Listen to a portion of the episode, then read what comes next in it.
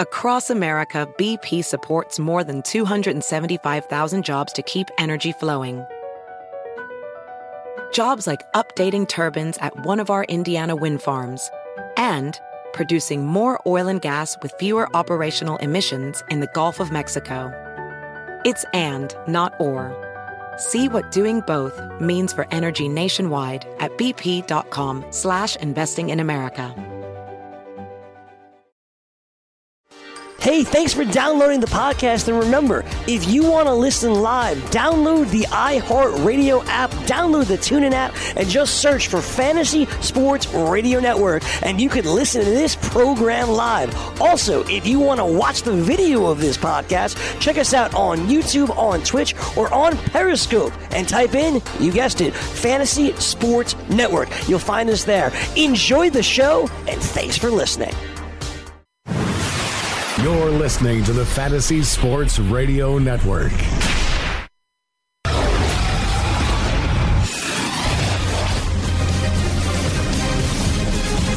You are now tuned in to the Roto Experts.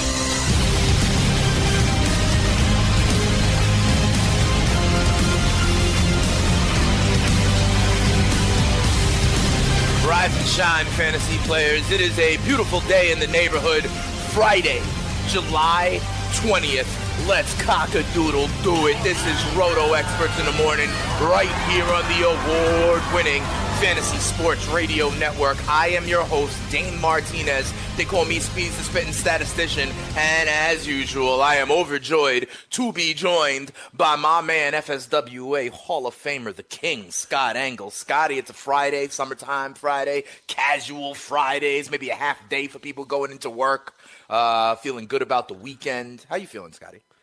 I'm feeling like I exhaled. You know, I finally finished editing uh, the most comprehensive article in exclusive Edge Fantasy Football Package history yesterday. Check it out. It's live now. The 20 burning questions and answers for the 2018 fantasy football season on rotoexperts.com by award winning writer Chris Mitchell. Enter the king at checkout for a special discount.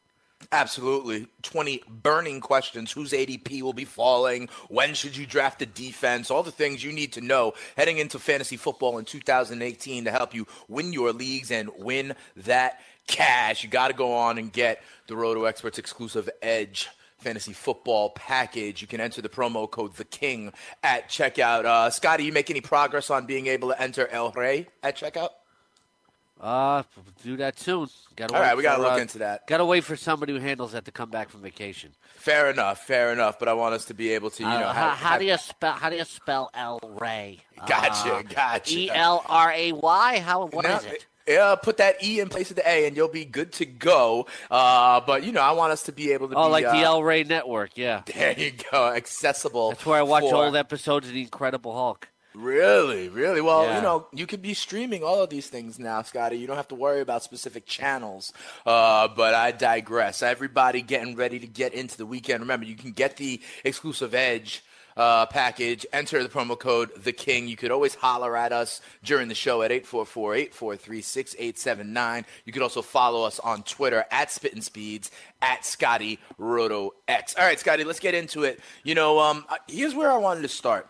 I wanted to start with Allen Robinson today because it looks like he's going to be cleared. He's going to be a quote unquote full go for training camp, right? And this is uh, one of the indications you got to look for when people are coming back from injury. We talked about Kenneth Dixon coming back earlier in the week. Deshaun Watson's going to be a full go, and I think that is very interesting. Scott, when I look at your wide receiver rankings in PPR formats, you have Allen Robinson ranked number 22. And I got to tell you something, Scotty. I thought he would have been a little bit higher. I've seen him a little bit higher. You do have him about two or three spots behind the consensus, behind his ADP. Um, for me, health was going to be the issue with AR-15, and if he's healthy and a full go, I think he might be able to be a little bit higher. I mean, Scotty, he uh, the, the, the, what I always say about Allen Robinson is in his history, he had the unique ability to make Blake Bortles look good, he also had the unique ability to make Christian Hackenberg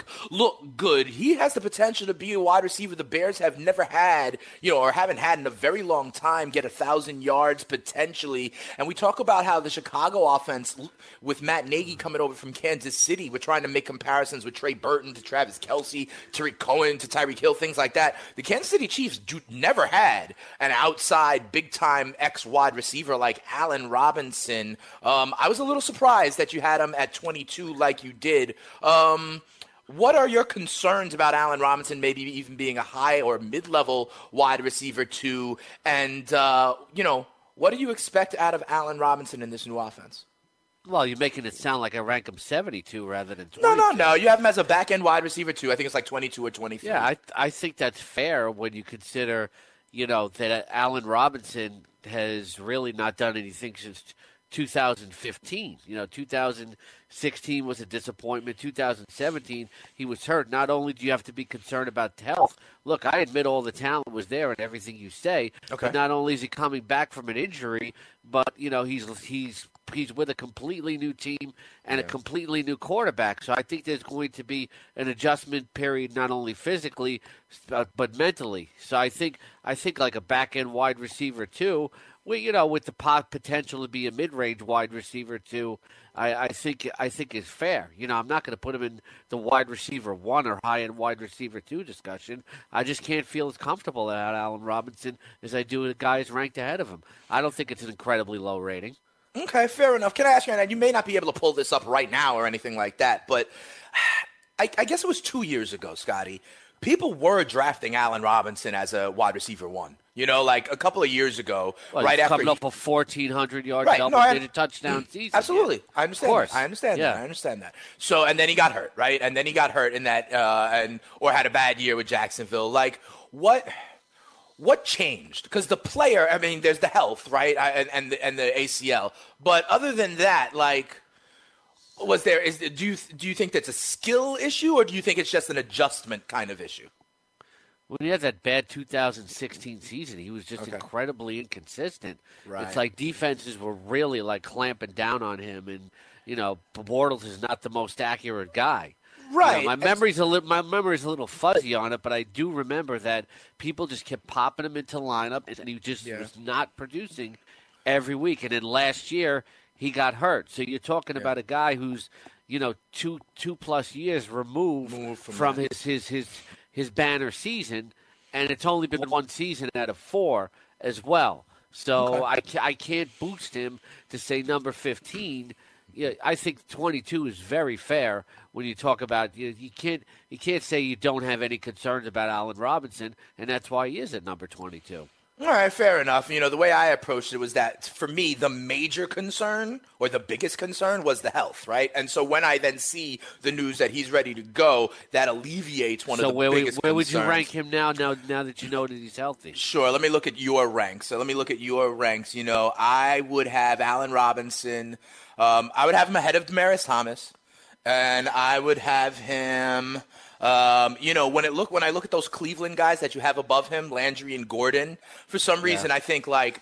You know, I think that's almost like when you put them right back to back like that, Scott. I think that on some level is like hedging your bet because, you know, one of them I think will be better than the other. And so I'd say I'd take Allen Robinson ahead of whichever Cleveland Brown wide receiver is the second one.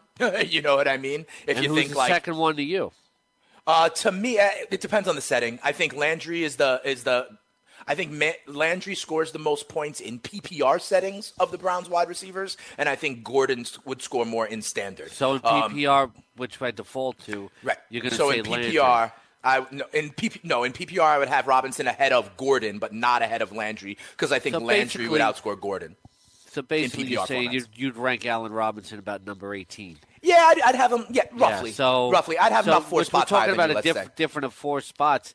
It's No, not that ya. big of a difference. No, uh, you're, you're right. Uh, we're, we're splitting hairs, Yeah. and I mean, at any time, you know, and, and that's something that's important, Scott. Let's talk about that for a hot second. You know, when we talk about rankings, you know, and that's the case, and we say that a lot. Remember, we're like these tight ends, right? How we all expect maybe the gap between, say, tight end I 10 have Allen and Robinson. tight end Hold 15. on. Time out. Sorry. I have Allen Robinson number 16 in PPR. Uh, that's not what I'm staring at right now. That's what I'm looking at.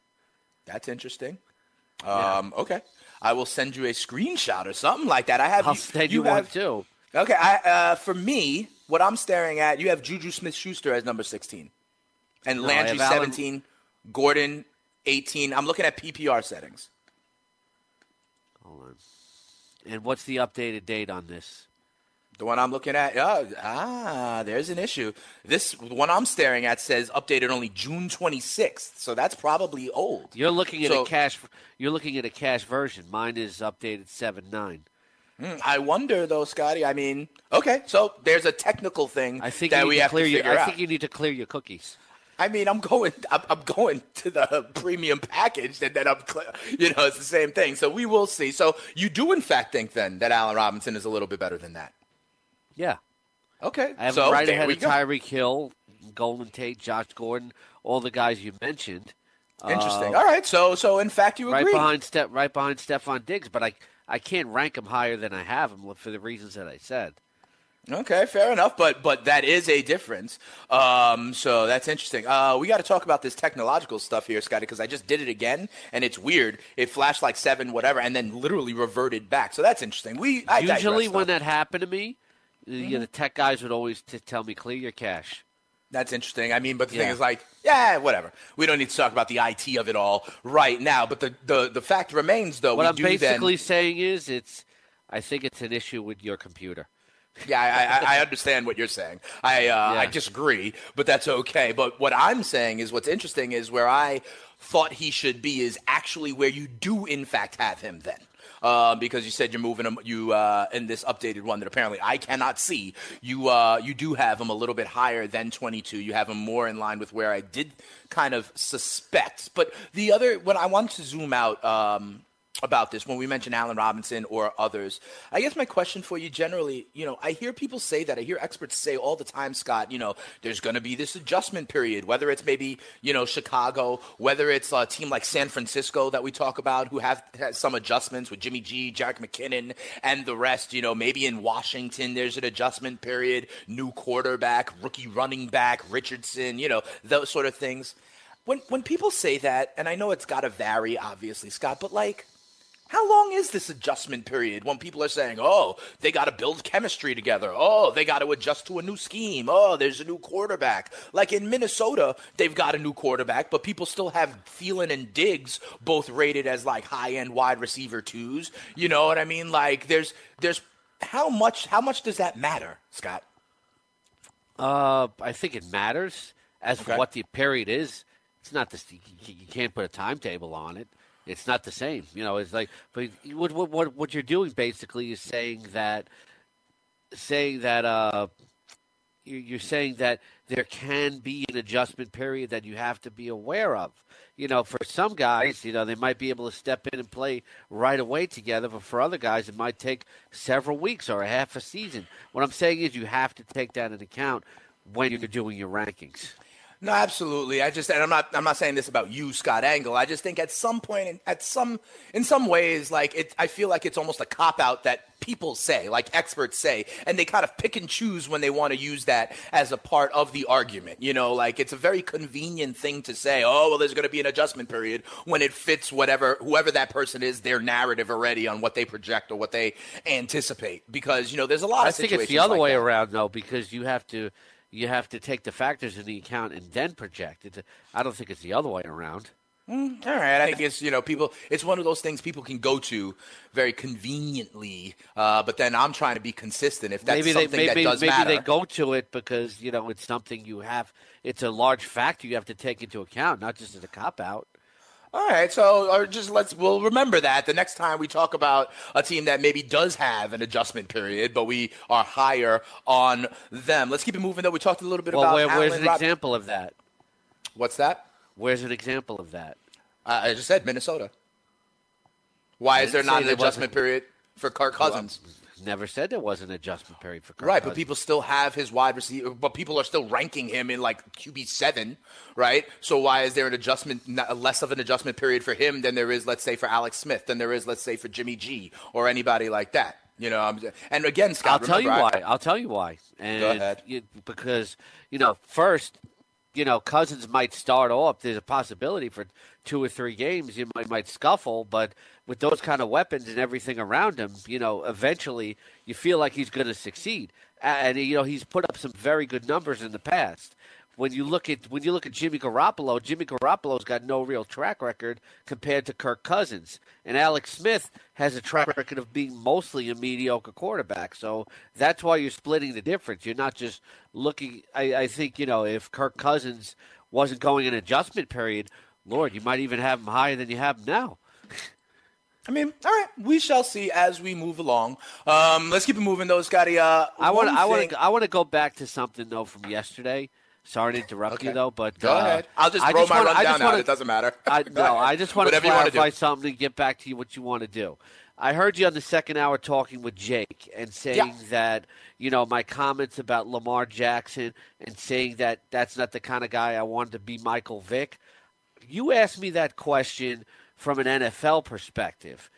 And I heard Jake, you disagreeing with me, saying from a fantasy perspective, the way you presented the question to me was from a pure NFL perspective. Now, from a pure NFL perspective, I don't want Lamar Jackson to be Michael Vick. From a fantasy perspective, I have no problem with that. I just wanted Okay. to make that clear.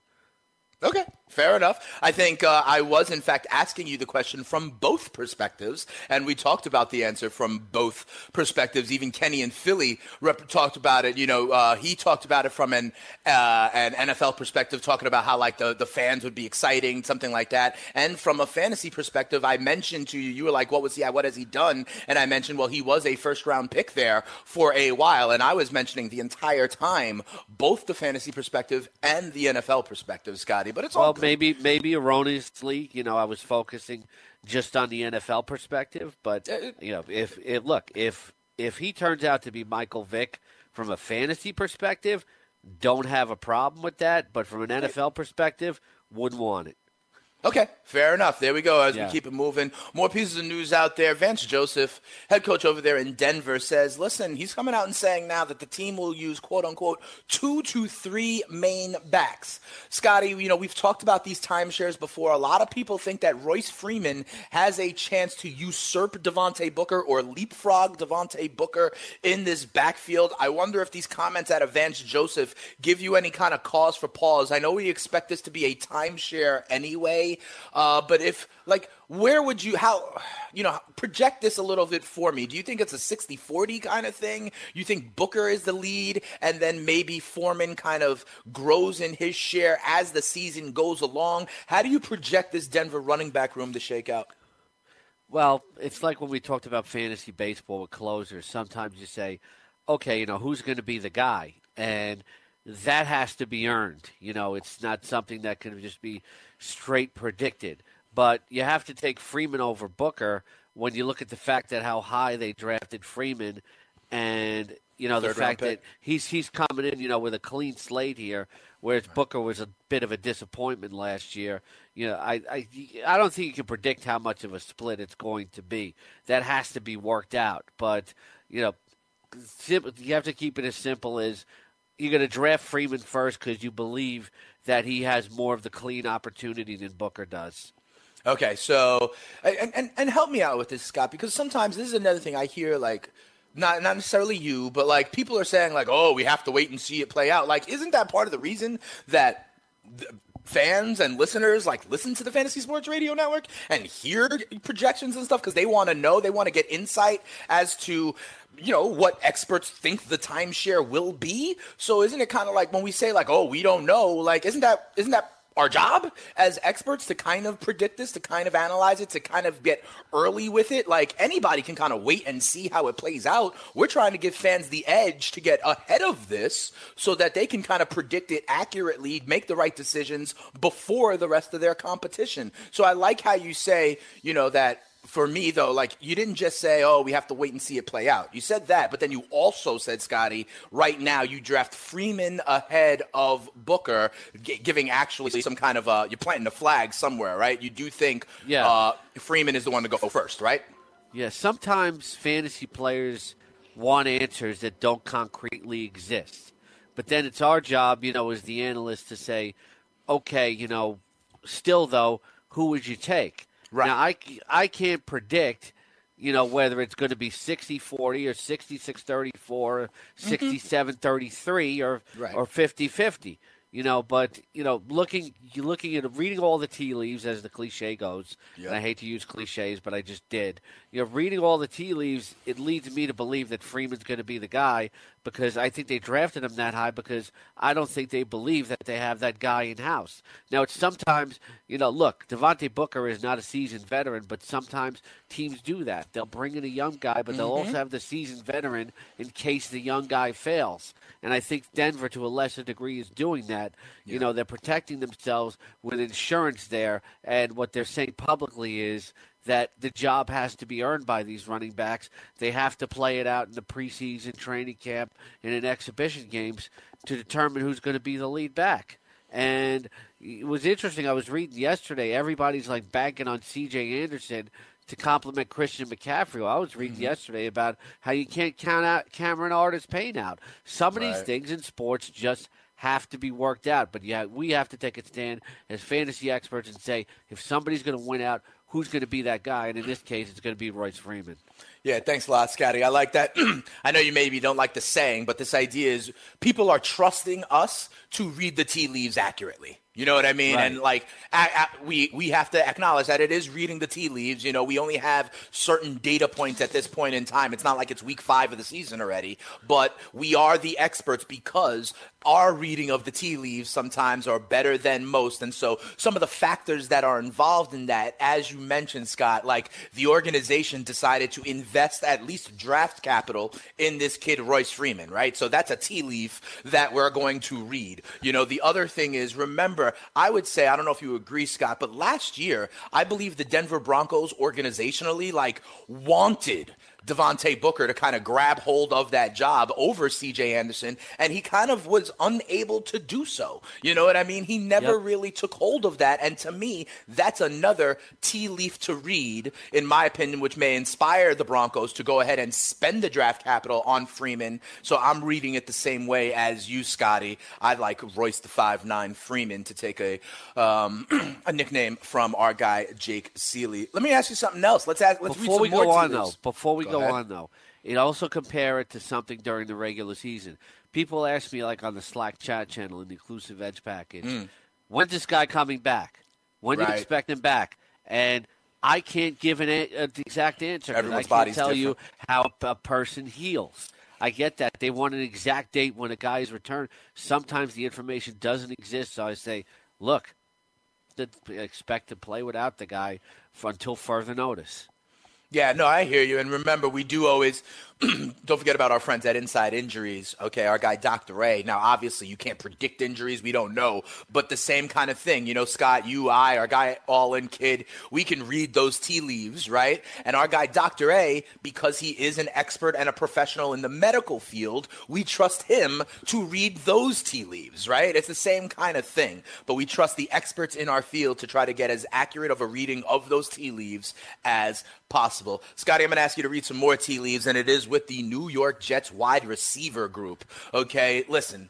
I'm talking like it's such a mishmash, Scotty. I mean, there's something I think like literally like 13 or 14 wide receivers on their roster right now. Uh, I heard buzz that potentially Robbie Anderson is primed to explode this year. I mean, he fell just shy of a thousand yards as the wide receiver one for this team last year. But here's the thing: I think there's so many options, Scotty, that I don't think I trust any one of these guys and draft them as like a high, a, a, a wide out three even to be quite honest because we don't know the tea leaves here. I mean think about it scott you got robbie anderson right you got uh, jermaine Kearse, who was decent at times last year they go out and sign terrell pryor they have quincy enunwa coming back from injury that's already four and that doesn't count any of the kids that they've drafted over the last couple of years guys like chad hansen and ardarius stewart who they kind of like they also have guys like andre roberts and lucky whitehead who have been fringe nfl players or special teams guys before. That's like eight already, and I think there are more. Scotty, help me read these tea leaves. People are saying Robbie Anderson's going to explode, but this is such a herd that I don't know that there's any value with Robbie Anderson because there's a, a lot of options here. Help me read these tea leaves for the Jets wide receiving core. Well, I think I think you know guys are like struggling to write stuff at this yeah. time of year.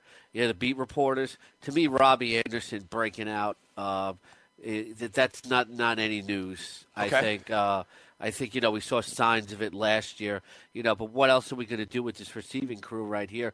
Quincy Enunwa was going to play in the slot, but I don't think he's going to be fantasy worthy.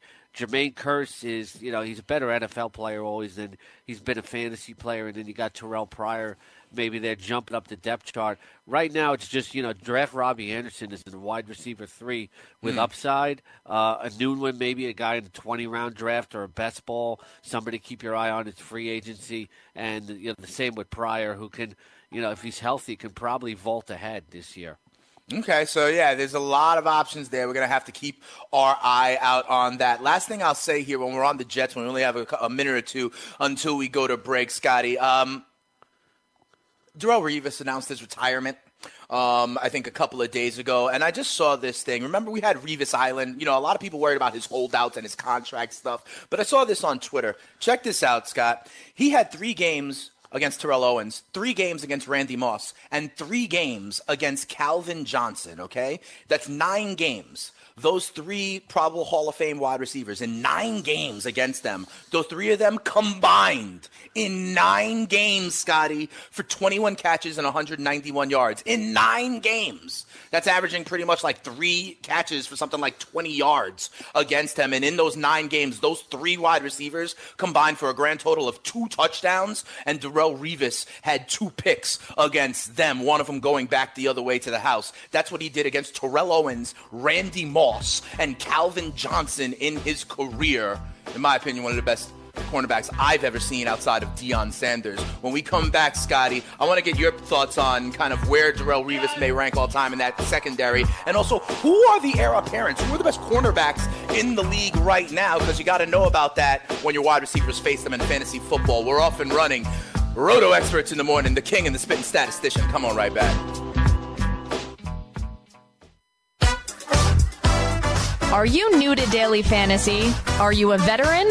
Either way, you can better your chances of winning money and lots of it by going to dailyroto.com. Multiple people have become millionaires thanks to the guys at Daily Roto. Why not take advice from the experts? You can become a millionaire too. Just go to dailyroto.com to rock daily fantasy sports.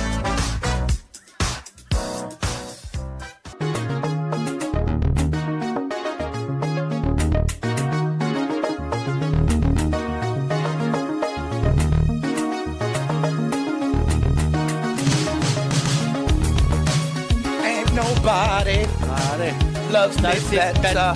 Yeah, get it, Scotty. Roto experts in the morning, right here on the Fantasy Sports Radio Network. Remember, if you want to join the show, the number to call is 844-843-6879. And remember, we're not doing as much on baseball on DFS. There was the Manny Machado trade. Brad Hand moved to the Cleveland Indians. It's going to be interesting. He's a lefty reliever. They have Andrew Miller coming back very soon. Another stud lefty in that bullpen. Watch out for Cleveland. But I also want to remind you guys, listen – okay? If you still want to win some cash playing DFS baseball, okay, go on over to dailyroto.com. They got everything you need to win your leagues and win that cash. And remember, okay, we're done with the, the trivia challenge, but you can still go and potentially win two tickets to a 2018 World Series game by playing over there at Daily Roto. So find out, you know, learn more how you can help the fight against blood cancer, obviously, okay? Now, I say it all the time when you hit 300, you become an all star in baseball.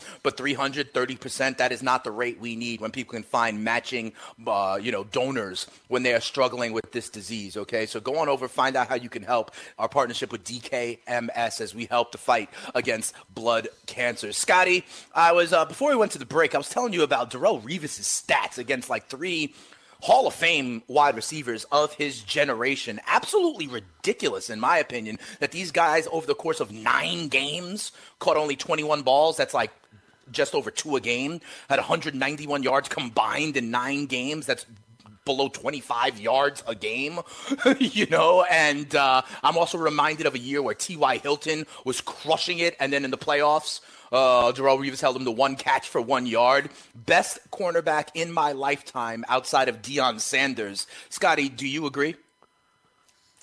Uh, I think he's certainly in that uh, conversation. Uh, You know, Deion Sanders and him have one thing in common, though, that I think you know you, you don't especially hear. Mercenary Uh, for hire. you know, especially it's no, just as players, just as pure pure players. Uh, is that neither one of them were excellent tacklers? It's I remember like Deion's Didn't wanna get dirty. De- Deion's contemporary was what Rod Woodson, who was a much better tackler, and uh, you know, Revis maybe like the best pure mirror cover corner that you ever saw, and you know, D, you know Gil Brandt, you know, recently ranked them, and you know, even though Gil hates my guts, I think uh, you know I love his work. Um, uh, he he ranked he ranked Deion number one, Rod Woodson number two. Uh, I think Charles Woodson has to be in that conversation Sure. as well. And then uh, and then I think you get into to Richard Sherman, who's probably the, you know the best pure interceptor that the game has ever seen. You know, reader of quarterbacks in terms of like he, he wasn't he, he couldn't shadow guys quite like and he didn't have to like Deion and Right. and, And uh, that's the knock Darrelle against them. Revis. But you know he and when when he did have to, you know he did the job. You know he doesn't have to, but you know nobody ever read a quarterback and picked off a pass and created that fear like Richard Sherman, and he's a better tackler than Revis. Who would I rather have, Sherman or Sherman or Revis? I I'd probably lean towards Revis, but you know you're talking about like my top five right there. Sure. Fair enough. And then, you know, you talk about Richard Sherman right now in the NFL. You know, you talk about Sherman. A lot of guys will think people like Patrick Peterson, but those guys, even Sherman, Peterson, those guys you have to admit are on the uh, the back nine, let's say, of their career, right? So I think about other guys that are maybe a little bit younger and names that come to mind. I always mention when we talk about the Chargers that Casey Hayward was the number one PFF graded cornerback last year. I think about down in Jacksonville, not Jalen Ramsey, but the other side, AJ Bouye, who has been great over the last couple of seasons. I always like my man Rhodes closed up in Minnesota as well, Xavier Rhodes. Who do you think, um, not say the Petersons or Shermans or anybody who have a little bit of uh, age on them, Scotty, but who are some of the no young cornerbacks that maybe some people don't know of, but you need to know because when your wide receivers are facing that team, it's a consideration you need to know. Who are some of those other great corners or secondaries to uh, be be conscious of this year, move, uh, Scotty? I think you can't forget Darius Slay. Sure, Uh, over know, there in Big Play game Slay in Detroit. You, can't, and uh, Marshon Lattimore of Yes. the Saints is, is somebody else. And you know what's interesting? Verrett- Jason Verrett of the Chargers too. Also of the Chargers, yeah, Yeah. Also of the Chargers. Yeah. Part of the reason why I really like the Chargers because they're going to have Verrett on one side, Hayward on the other, and don't forget they also had a couple of other rookies last year. I think Desmond King who performed well as a rookie, and I like that you bring up Slay and Lattimore because you know. Generally speaking, the layman fan, you know, the casual fan may think that just generally, oh, the Saints are a bad defense. Oh, the Lions are a bad defense. Because, like, over the course of the last five to 10 years, they were not known as strong defenses. So you may think that's something you can attack with a wide receiver. But do not forget about big play Slay and, of course, Marcus Lattimore, the. Uh, the first round draft pick of the Saints from last year. Scotty, I talk about how people. Um, are we good on that, by the way? We good on cornerbacks? Yeah, I I, I, Yeah, I think we we feel good. are, and Okay. you know it's ha- it's great to know, uh, you know, fantasy wise because. Yeah. You, you want to know when, when your guys are facing it. For so many years, people would want to sit even guys like Calvin Johnson Yeah. when they were facing Darrelle Revis. So it's definitely an important consideration, especially in say like DFS, right? Because in, in season long, right? Let's say you have, let's say your your wide receiver one is uh whoever it is, right? Davante Adams, Michael Thomas, whoever it is. In season long, you're not sitting these guys, right? Even if they're playing, even if they're playing, uh, you know, the Saints and Lattimore is going to be on them. You're not benching those guys in season long. But in DFS, it's very important to know that matchup. And to your point about Sherman, also, and to know if these guys are guys that quote unquote shadow and follow someone across the field, or if, like Richard Sherman, they stay on the right or left side uh, no matter what. It's just important to note. Um, Scotty, Yeah, of the- because you know when, when when you were playing against a guy like Sherman, uh, when guys were playing against, he effectively shut down the entire half of the field. And right, yeah, if you- Aaron Rodgers didn't even look that side. Yeah, if if uh, yeah, excellent point right there because you, you knew if your guy was going to be on that side of the field, you know he probably wasn't going to hit 100 yards that day. Yeah, absolutely. So it's definitely something to consider in the matchup. Now, Scotty, people can call us at 844 843 6879 if they want to join the show. Big shout out to our guy Kenny and Philly, who's been part of the fabric here of Roto Experts in the morning. But I also I want to I want to put up a poll, Scotty, and I need your help in building it. The way I wanted to ask this poll question was I want to find out who do fans think are the best running back wide receiver combo in the National Football League, right? And the easy answer is Lev Bell and Antonio Brown, right, Scott? You would agree with that? Yes, but uh, I'm curious as to why we want to know this fantasy wise, with all respect, because you don't want to have two of those guys on the same team. You don't? You wouldn't? You wouldn't be happy No. to have Le'Veon Bell and Antonio Brown both on your roster? No, because you know wh- wh- if Le'Veon Bell has a huge game, you know that can cut into Antonio Brown. And then if there's a week that the Steelers scored 13 points, if two of my superstar players are on the same team, well, I'm losing the game. You know, it's, it's almost to me like you know when you do the quarterback wide receiver hookup thing. You know, which Yeah, we the have an stack. exclusive edge fantasy football package. You know, we even saw this with like some of the best offenses. What was it? Two years ago, uh, the Packers walked into Buffalo in a fantasy playoff game, and Aaron Rodgers and Jordy Nelson got shut down. So I don't like having two prominent guys from the same team on my fantasy roster. Interesting, and that is definitely kind of a thumb, a rule of thumb. You know, uh, do you want to have? Do you want to kind of be all in with a certain offense because then you kind of rise and fall as that offense goes? And then don't forget also if you have a lot of people on the same team, the week that that team has a bye, you might be SOL. You know, in terms of what you can do in terms of flexibility with your bench if you have that. Um, loaded up. But Scotty, you know, sometimes we talk about things from the NFL perspective. Sometimes we talk about things from the fantasy perspective. Sometimes we put the fun and functional sports content and sing along with songs and talk about Kiss concerts and what we're doing over the weekend. So I still want to get your opinion on these wide receiver running back combos. And if we put Le'Veon Bell and Antonio Brown aside, I had four options that I thought were intriguing that I'd love to get your thought of on who is this best combo out there. And I say this because I've heard a lot of buzz after the draft, after all these people talk about Saquon Barkley and Odell Beckham, how they may form such a fearsome combination. We talk about the old triplets in Dallas with Emmitt Smith and Mike Irvin. Uh, you know, you talk about in Buffalo in the in, in the in the 90s with Thurman Thomas and Andre Reed. How this is a important thing. So I have a couple of options, and I want to see: Do you think any of these combos are better? Than Saquon Barkley and Odell Beckham's potential. And I thought of three to measure up against the Giants. The first one is in Atlanta, where you have Julio Jones and Devonta Freeman.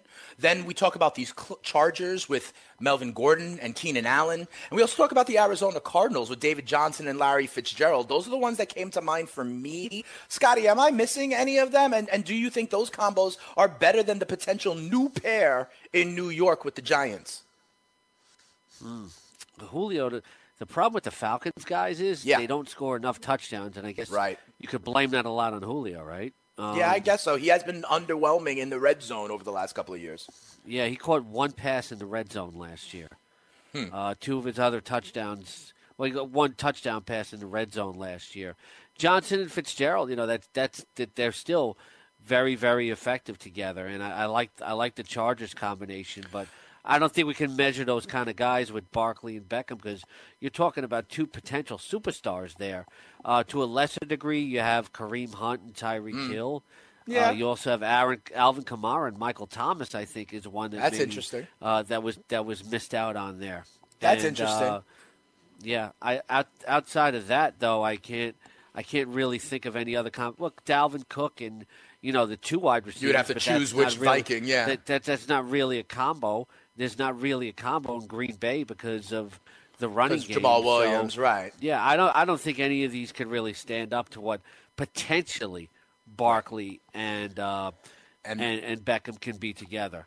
Interesting. And then you would think there's even a gap there to then Le'Veon Bell and Antonio Brown as the absolute stud combo. But the point that you make, I think, is a good one, Scott. You got to think about this when you, pardon the term, Jake, go all in on a certain team, right? Whether it be this QB wide receiver stack, whether it be multiple people on the same team, you're going to have those issues when and if they get shut down, or then certainly on the buy. I'm reminded I did win a league once, Scotty, with two of my wide receivers being Marvin Harrison and Reggie Wayne on the same team, you know, in Indianapolis. Um, I have won a league like that, but you, you, you know, you just gotta, you just can't get caught in one, uh, in uh, one week, you know, where you start to wind up getting uh, banged up. All right, Scotty, I want to ask you, moving on.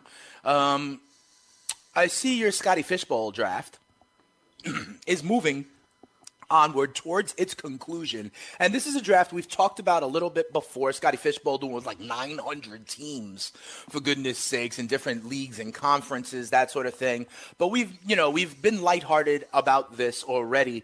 Scott, you um you drafted LeSean McCoy in the fourth round of this, you know, kind Right. of hours or a day before some of the news came out with them. And then, you know, kind of you were snake bitten once again, potentially, although we don't know how much of an issue this is even going to be because the NFL is so inconsistent with their discipline policies. But you also then got Ricky Seals Jones in the ninth round. Now, Here's what I want to ask you about this draft, Scott. And this is not about like we joked about the Ricky Seals Jones and the auction thing back with Corey and stuff. I'm not talking about any of that. What I'm going to ask you is, though, generally, in this draft, Ricky Seals Jones for you, he's the guy you liked, but he was the 14th tight end off the board.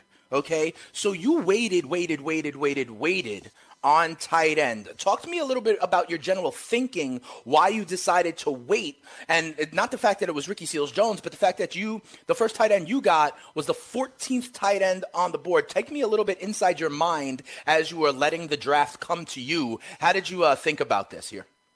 That that's the biggest thing, you know, letting the draft come to you, which is what I did. And I just look, the tight ends get get extra scoring here. Okay. But, you know, I felt like, you know, Seals Jones was a value I could have waited on and you know, I kind of evaluated on a round to round basis what tight ends are left because everybody's going for tight ends. I see. That leaves some other running backs and wide receivers that I really like on the board that I can't pass on. And especially, you know, when, when McCoy got the news came out, I kind of had to make an adjustment Right. in my draft strategy and go a little bit heavier running back in the middle rounds than I wanted to. Yeah, and you went and you did do that, right? Getting Ronald Jones in the fifth round, Royce Thing with a Freeman, slow draft, you know. who we've discussed, right? So, and and I think one thing you said in that explanation, I think is really interesting. I want to drill down a little bit more on Scott. You said like kind of ra- correct me if I'm wrong, but you said like round to round when you're making a pick, one of the pieces of calculus that you're doing is like how many of the tight ends are still left, right? Because Right. at some point, you know, uh, there's only going to be one left for you. Let's say in your tier, right, of your acceptable people, right? Whoever whoever that is for you, you're going to be like, ah, there's still four guys that I could still get and be comfortable with, so I'm not going to do it this round. Then you wait the next round and you're like, there's still four guys I'd be comfortable with, so I'm not going to do it this round. Then the next round comes and you're like, uh oh. Now there's only two that I'd be comfortable with. Maybe I need to pull the trigger. Am I right? Is that the kind of progression of thinking? Is that right? Yeah, and you know, especially in the slow draft, Yeah. you know, that's why we tier our rankings because Right. I feel like, okay, what tier are we at in wide receiver here? Uh-huh. Where are we at running back? Where are we at tight end? And I just felt like, you know, some of these tight ends that I still like uh, are on the board, but I like the wide receivers and running backs even better. And even though that the tight ends have extra scoring, you know, you can start like up to seven wide receivers at a mm-hmm. time in the Scott Fish Bowl. So, and you know, I've done very well in the first two years of Scott Fish Bowl. Last year, I won my conference. The year before, I had the most points in the conference, and I did it up by really loading up heavily on wide receivers. Okay, fair enough. So I want to, and and that's the important part too, right, Scotty? You're saying like the calculus is really how many of whatever position it is are left in that tier, whatever tier you're at, right? And that's where you can, and if there's a lot, that if there's a lot left in that tier that are similar, and and we've said that we've made this point when we were talking about Allen Robinson a little bit earlier in the show, right? Like we're splitting hairs here, so that's why you have to think of it in terms of tiers, right? And you got to say like, hmm, how many running backs are left in this tier? And if there's a, a lot, you can say verse how many wide receivers are still left in this tier. And if it's like, hmm, this guy who's right there at the top of my draft board at wide receiver is really the last one in this tier, and then there's a big gap to the next one. Meanwhile, at running back or tight end, there's still like three or four in that tier that you're comfortable with. It means that the urgency is greater to grab the wide receiver, and so that's what you do in terms of like letting the draft come to you, right, Scotty? Exactly, and you Okay. know the th- cool thing about a slow draft is you can take a little bit more time, you know, to weigh these decisions. And the unique thing about it is when news happens during a slow draft, Right. you will have to adjust on the run, and you know that's why wrenches got thrown, you know, Sure. into the mix with McCoy and Seals Jones, and I had to adjust my later draft strategies. Right, I hear that. So let's go even further into this because as you went to select your tight end, okay, I'm looking at the seventh round, Scott, right? And right before you, uh, tight ends go back to back Jimmy Graham and Greg Olsen. You still decide to go running back, though, because at that moment you were like, nah, there's still whatever it was, three, four, five tight ends that were still that you're still comfortable with there, mm-hmm. right? Then though, correct me if I'm wrong, if this is a snake draft though, Scott, then by the time it comes back to you, another three tight ends go off the board. Trey Burton, Delanie Walker, and Jack Doyle. But at that point, you are still comfortable enough with what remains to go on and draft in that spot Jarvis Landry. And then by the time it comes back around to you, another three tight ends have gone off the board, and then you decide to pull the trigger with Ricky Seals Jones. And that's where like the idea of you talk about these tiers. Another thing I think about with the letting the draft come to you is this concept of the runs that get started, right? The tight end run, the quarterback run. Can you talk to me a little bit about when you might anticipate one of those runs and how you get ahead of it as you let the draft come to you? I uh, anticipating it, you really never can.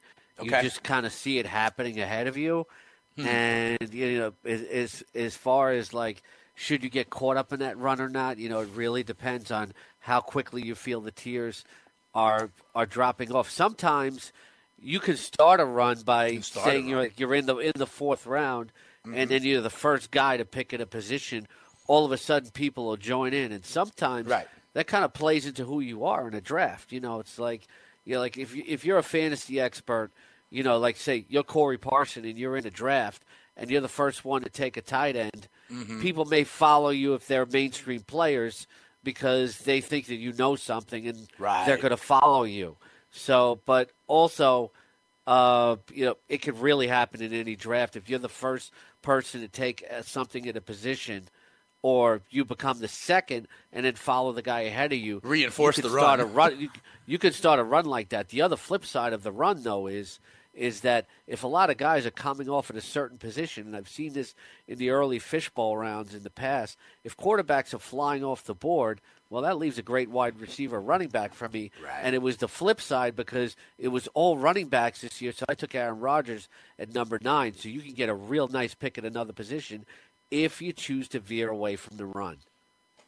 Interesting. Interesting. Right. You can zig when other people zag. And by definition, if people are uh, kind of like exhausting that tier at one position, that means you're staying at the same point in the tier in these other positions, and it could wind up getting some value.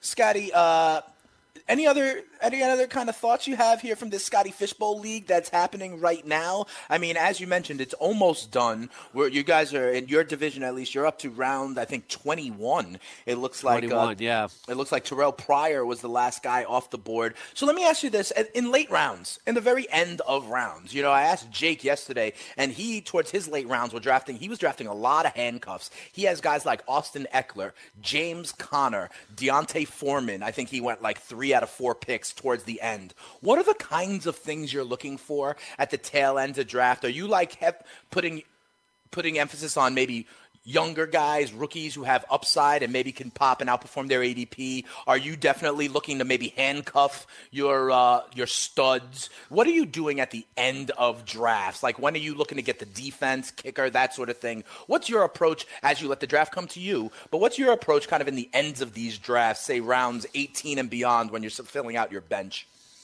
Well, there is no defense and kicker in the fishbowl, but if okay. you're going to play in a 20, 22 round with the with a defense, you might have to grab, you know, two of each or at least two defenses.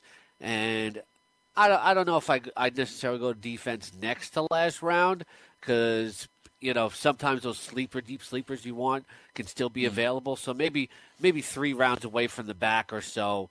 Uh, you know, I'll grab that defense always lead the kicker until last because trends become more apparent in season. You can always pick up yeah. somebody off the waiver wire. But, you know, this particular draft, you know, it's just are there very deep sleepers that are left?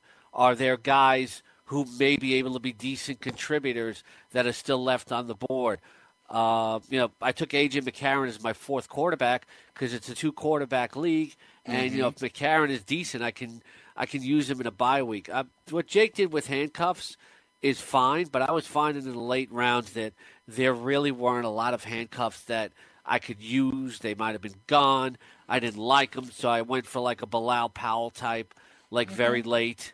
Uh, LeGarrette Blount, which was not so late, but I think that was more like in the, the 14th, round, round, But I, I felt like he had a role. Uh, yeah. You know, very late, like a sleeper like Donte Moncrief, even though I already had Marquise Lee, and then knowing that tight end was very. Uh, w- w- you know, the extra scoring for tight end the fishbowl, you know, you look for guys that are maybe less heralded sleepers, like a Jake Butt, and then you take him. Yeah, interesting. And you know, when we were talking about the Jets before, there were also a little bit of news and notes about the Jets tight end position. Listen, second year guy Jordan Leggett out of Clemson coming off a knee injury. Also, the Jets drafted in the fourth round this year uh, Herndon out of Miami. They're looking to replace the targets out of Austin Seferian-Jenkins, the Rastafari, King Ali Selassie, Austin Seferian-Jenkins, who moved on Russell. to Jacksonville yeah. Now remember, in previous offensive schemes that the Jets have had, they really didn't utilize the tight end. Now Jeremy Bates is bringing more of a West Coast look where they will use the tight end. Do you think when you're talking about these less heralded guys, uh, any opportunity there in the Jets with these young tight ends, Herndon or Leggett? Do you uh, do you have any insight on either of these guys uh, for the Jets Jets Jets Jets, Scotty? Yeah, well, uh, Herndon, well, remedial spelling exercises in the stands for Jet fans once again. uh, but you know, Herndon's going to be more of a blocker. Leggett could be a receiver, but you know, to tight end, we all know it. We all say it as fantasy analysts, and it's true. You know, there's such a learning curve. It, you know, Leggett really didn't have a first right. season yet, so I really can't see them making anything of a fantasy impact. It's more of a thing where you know you'll be at a Jet game yourself and you'll see Leggett catch like maybe a touchdown in the fourth quarter and say that kid has a future, but uh, he, he he's not really going to make anything of a fantasy impact here yet. Okay, fair Fair enough. I just think with the Jets, I mean, the, the, running back room with Crowell and Powell and McGuire at the wide receiver room, we talked about all the different options there. At tight end, a lot of different options. Well, not a lot, but unclear, unclear where it's going to go there. And at the quarterback position also. Listen, McCown, when will he pass the baton to Sam Darnold? And or does Teddy Bridgewater show up? So a lot of questions there about the Jets. And if you think that you can accurately, as we, as Scotty and I say, read the the tea leaves, you may in fact get a little bit of value. Last thing I want to sell with you real quick, Scotty. One of my f- followers on Twitter at Mike Husky. I want to give him a big shout out. He's got a team name. I know Mike. He, yes. Yeah, that he gave me for uh, consideration. He knee K N E E grow G R O G R O W skills, and so his full team name is Negro Skills. Together, how does that stack up against uh, you know Patty yeah, that's, Mahomes that, and some of the other ones we talked about? Yeah, we don't like that, that, one as much. We can that, stay away from that. That, that. That gets eliminated on problematic correctness. Yeah, problematic. Problematic. Problematic. Yes. The problematic light is on. Scotty, I'll see you again on Monday. I'll talk again on Monday. Have a great weekend, and remember, guys, if you have fun team names, send them to us. We're building our top ten the All In Kid joins the fun. Scotty, have a great weekend, all right, brother man? God gave rock and roll and the exclusive edge package to you.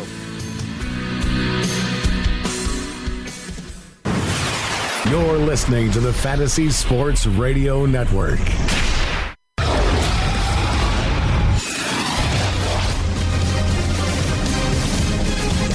You are now tuned in to the Roto Experts.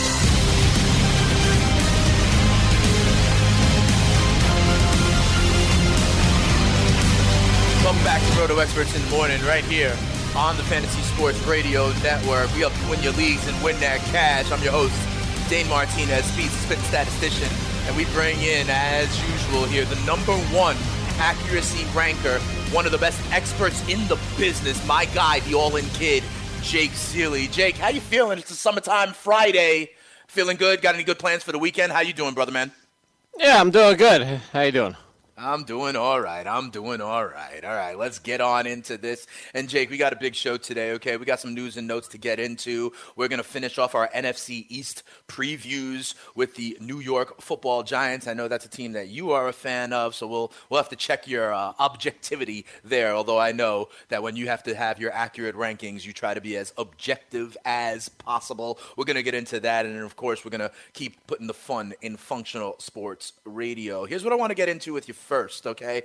Uh, we're, we're on the precipice of camps opening up, right? So, like last week, we heard, hey, Kenneth Dixon's to be a full go. We're hearing that Deshaun Watson seems ready to go. I want to ask you about Allen Robinson, who is also, it looks like, going to be a full go for uh, the beginning of Bears camp. When I look at your wide receiver ranks, Jake, in PPR scoring at least, I see that you have Allen Robinson. It looks like number 16. Okay, I want to say, I want to ask this. I mean, two years ago, this guy was being drafted as a mid level wide receiver one, right? And I believe that he's probably in a better system now with a better quarterback than he ever was. I mean, this is a guy who has the unique distinction of making Blake Bortles and Christian Hackenberg look decent. Um, you know, we talk about this Matt Nagy offense coming over from Kansas City. Kansas City never had an outside X wide receiver like Allen Robinson. I know you have him as, I believe it was 16, I mentioned. If, if, if everything comes up roses and optimistic for him, talk to me about the ceiling for Allen Robinson in this offense, Jake. Well, uh, what you said may be true, but it's not. Uh, you can't say that for fantasy purposes. Okay. The fact is, Allen Robinson was coming off that season, but the fact is, Blake Bortles also threw for 4,400 yards and 35 touchdowns. In because it garbage was- time. It- it- but it doesn't matter for fantasy. That's the, that's ya. it. It doesn't matter. So sure, it's a better offense. Sure, Mitchell Trubisky should be a better quarterback. He's not yet. I mean, uh, let's be honest about that too. I Mm-hmm. wrote the article back in January saying he's going to be this year's breakout quarterback. That could definitively not happen. It could actually happen, and it could be. It could be this year's Jared Goff. Is, is actually what I said. Mm-hmm. There's just, so if, everything you said is right in essence, but to say that you know just the fact that he's with Nagy. The fact that the offense should be better, the quarterback should be better. Those are things that should be, and those are should be NFL wise. You know, Allen Robinson again coming off an offense where he was seeing the volume and the percentage is what we enjoyed so much about that. We didn't care it was mm. garbage time. That's the appeal. That's why he's 16 is because he should in an offense where arguably right now your second best option is either Anthony Miller, a rookie, Trey Burton, a tight end who's been a backup to this point of his career, or Taylor Gabriel, who's a slot receiver coming over from the Falcons. So, in essence, part of the reason behind this is I have Allen Robinson for about 23, 24% of the share. That's that's a high percentage. There's only a handful of wide receivers last year that were in the mid 20s. I think only one was even near 27 or 28% last year. And I think that was Hopkins, but I have to go I back was and going to say, double was check. it like Jarvis Landry? No, it was, it was actually uh, Landry was a little bit lower, He- but he's still in the twenties. He's still in the twenties. So all that being said, is that's why uh, Allen Robinson could get into the top ten. I don't think he'll get into the elite territory because this. Uh, let's be realistic about the Bears as well.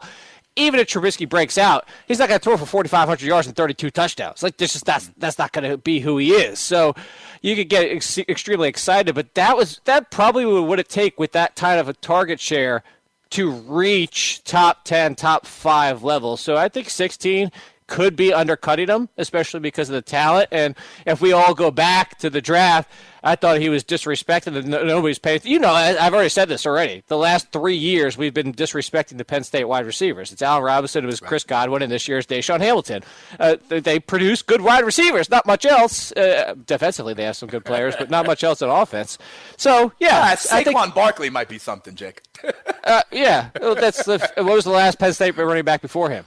Oh, goodness. Could it be all the way back? Could it be all the way back to uh, well, Larry Johnson was a Penn State guy, wasn't he? Oh, that's what I'm saying. I think that's yeah. how I think that's the answer, that right? Now? That's a while back. That, yeah, that's right. what 15, 20 years ago now.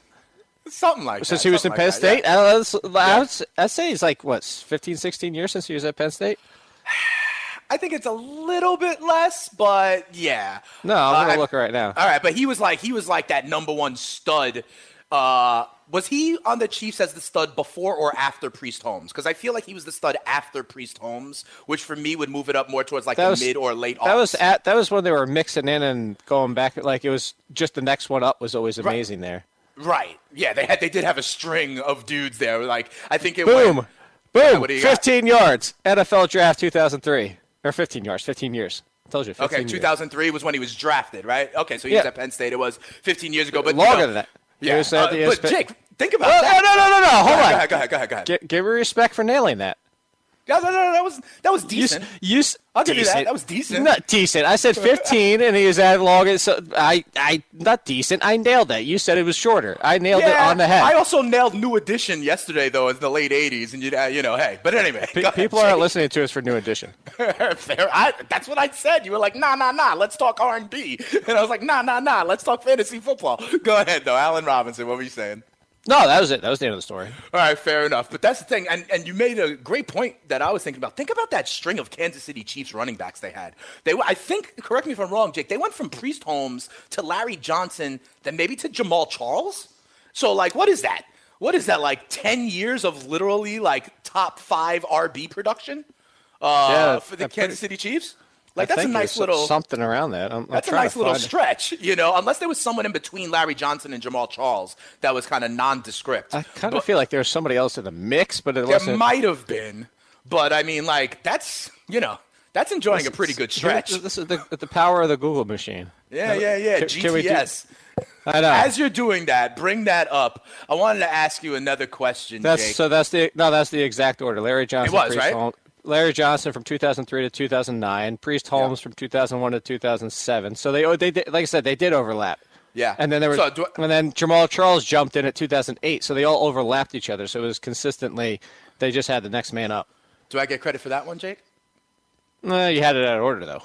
Yeah, all right. Fine. I, I was saying they enjoyed an incredible, like, 12 year stretch of production at running back, but I digress. All right, Jakey, Jakey, we have talked about this Jets wide receiver room for a long time, you know, how many options there are. One of the pieces of news I saw yesterday, Jake, is that a lot of people are priming maybe Robbie Anderson to quote unquote break out. And I don't know that that's a, a smart move, Jake, because listen. All right, hold on. Time out. Go ahead. Robbie Anderson. Time out. I, I do want to throw this in here uh, because the fact is, what did you say? 12 years? Oh, you're talking about You- we're back to Kansas yeah. City running backs? Yeah, Uh, yeah. about that. Mm, It's a, it's Of those like- 15, well, you know, 'cause if we Yeah, said it was a 15 year, I'm saying It's, 12 it's- because to it's me, about, Jamaal it's about nine or like t- it's, it's about nine or ten. Okay, Jake, finding ways to give me less credit. I appreciate it. I just want to- I'm just all grief. yeah, I know. It's all Robbie Anderson, go ahead. Robbie Anderson. It's a casual Friday here on Roto Experts in the Morning where we put the fun in functional sports radio. And by the way, if you want to join the fun, the number to call is 844-843-6879. But on to Robbie Anderson, Jake. Um, people are saying that he might be the guy to, you know, explode or break out. But Jake, we have talked about this a lot. When there are so many of these options, I call them the fantasy herd, you know, uh, the value is really on trying to find the guy who's being undervalued, and that is not going to be Robbie Anderson. I'm seeing Robbie Anderson. You know, uh, I'm trying to find him in your ranks, Jake. I know you have him, I believe, as a wide receiver. Uh, well, you have him as 34 uh, in PPR formats, a little bit higher than others. Um, I would say though, Jake, that maybe the the value is on trying to predict who the other guy is going to be, whether that's the Terrelle Pryor, the Quincy Enunwa, the Jermaine Kearse. I don't think there's much value in Robbie Anderson, but do me a favor, try and help me read these tea leaves for the Jets wide receiver room. How do you approach it? No, I don't think there's value in trying to figure it out. No, I, no, because who's the number two? Who's who cares who the number two is? There weren't weeks where Jack- Jermaine Kearse was viable last year. Yeah, and you're going to try and tell me what weeks those are? I'm not plugging that guy in my lineup every single week to try and hmm. make sure I get him, and then I'm also not going to try and plug the guy in when I those are going to happen because it's like you said, it's going to be Jermaine Kearse is the number two, Quincy Enunwa is going to be the slot, and go back to his hybrid slot hybrid tight end role that he's always been, which is valuable, but. I'm not plugging either one of those guys in my lineup. I will draft Robbie Anderson if he's there as my wide receiver four. Wide receiver three is where I have him finished, but it's the same thing when you go back to the DeSean Jacksons and the Torrey Smiths and all those of the mm. world is their finish is going to be better than their consistency. Now, Robbie Anderson is more consistent than those guys, but he is a big play option, and he's going to have a wide receiver three finish with a wide receiver four production, if people understand what I'm saying. I say that about a lot of players every single year is yes, their value at the end of the season, you're like, oh, look, I had a blankety blank wide receiver. The the week to week consistency is going to frustrate you at times, and that's where it comes to roster construction. So Robbie Anderson, I don't want as my wide receiver three. So I actually haven't ended up with a lot of Robbie Anderson. I think I only have him like one or two places. I have zero of a new uh, Kearse because when I get to that point, I don't want them. I, I, I don't want the Jets offense wide receivers. It's just the fact that if one of them was going to consistently always be the number two and always on the field, and you know that I could maybe see if we knew it was going to Kearse. But I think Carson and Nua are going to be flipping around just like the Seahawks, you know, because hmm. one is a slot and hybrid and one is the outside guy. When you're in two wide receiver set, that doesn't always mean that you have two outside guys. Sometimes you have a slot and a wide out. Sometimes you have two wide. Sometimes you run that little hybrid offense where nobody's lined up out wide. So it just I, I don't. That's why I don't really. And then again, we're going back to the fact that it's, it's either Josh McCown or a rookie and Sam Darnold. Fair enough. I'm holding out hope that Teddy Bridgewater can blow everyone away, also, but we'll, we shall see about that. But to your 2009, we can talk about it. 19, your- 19, I mean. right, 2019, potentially.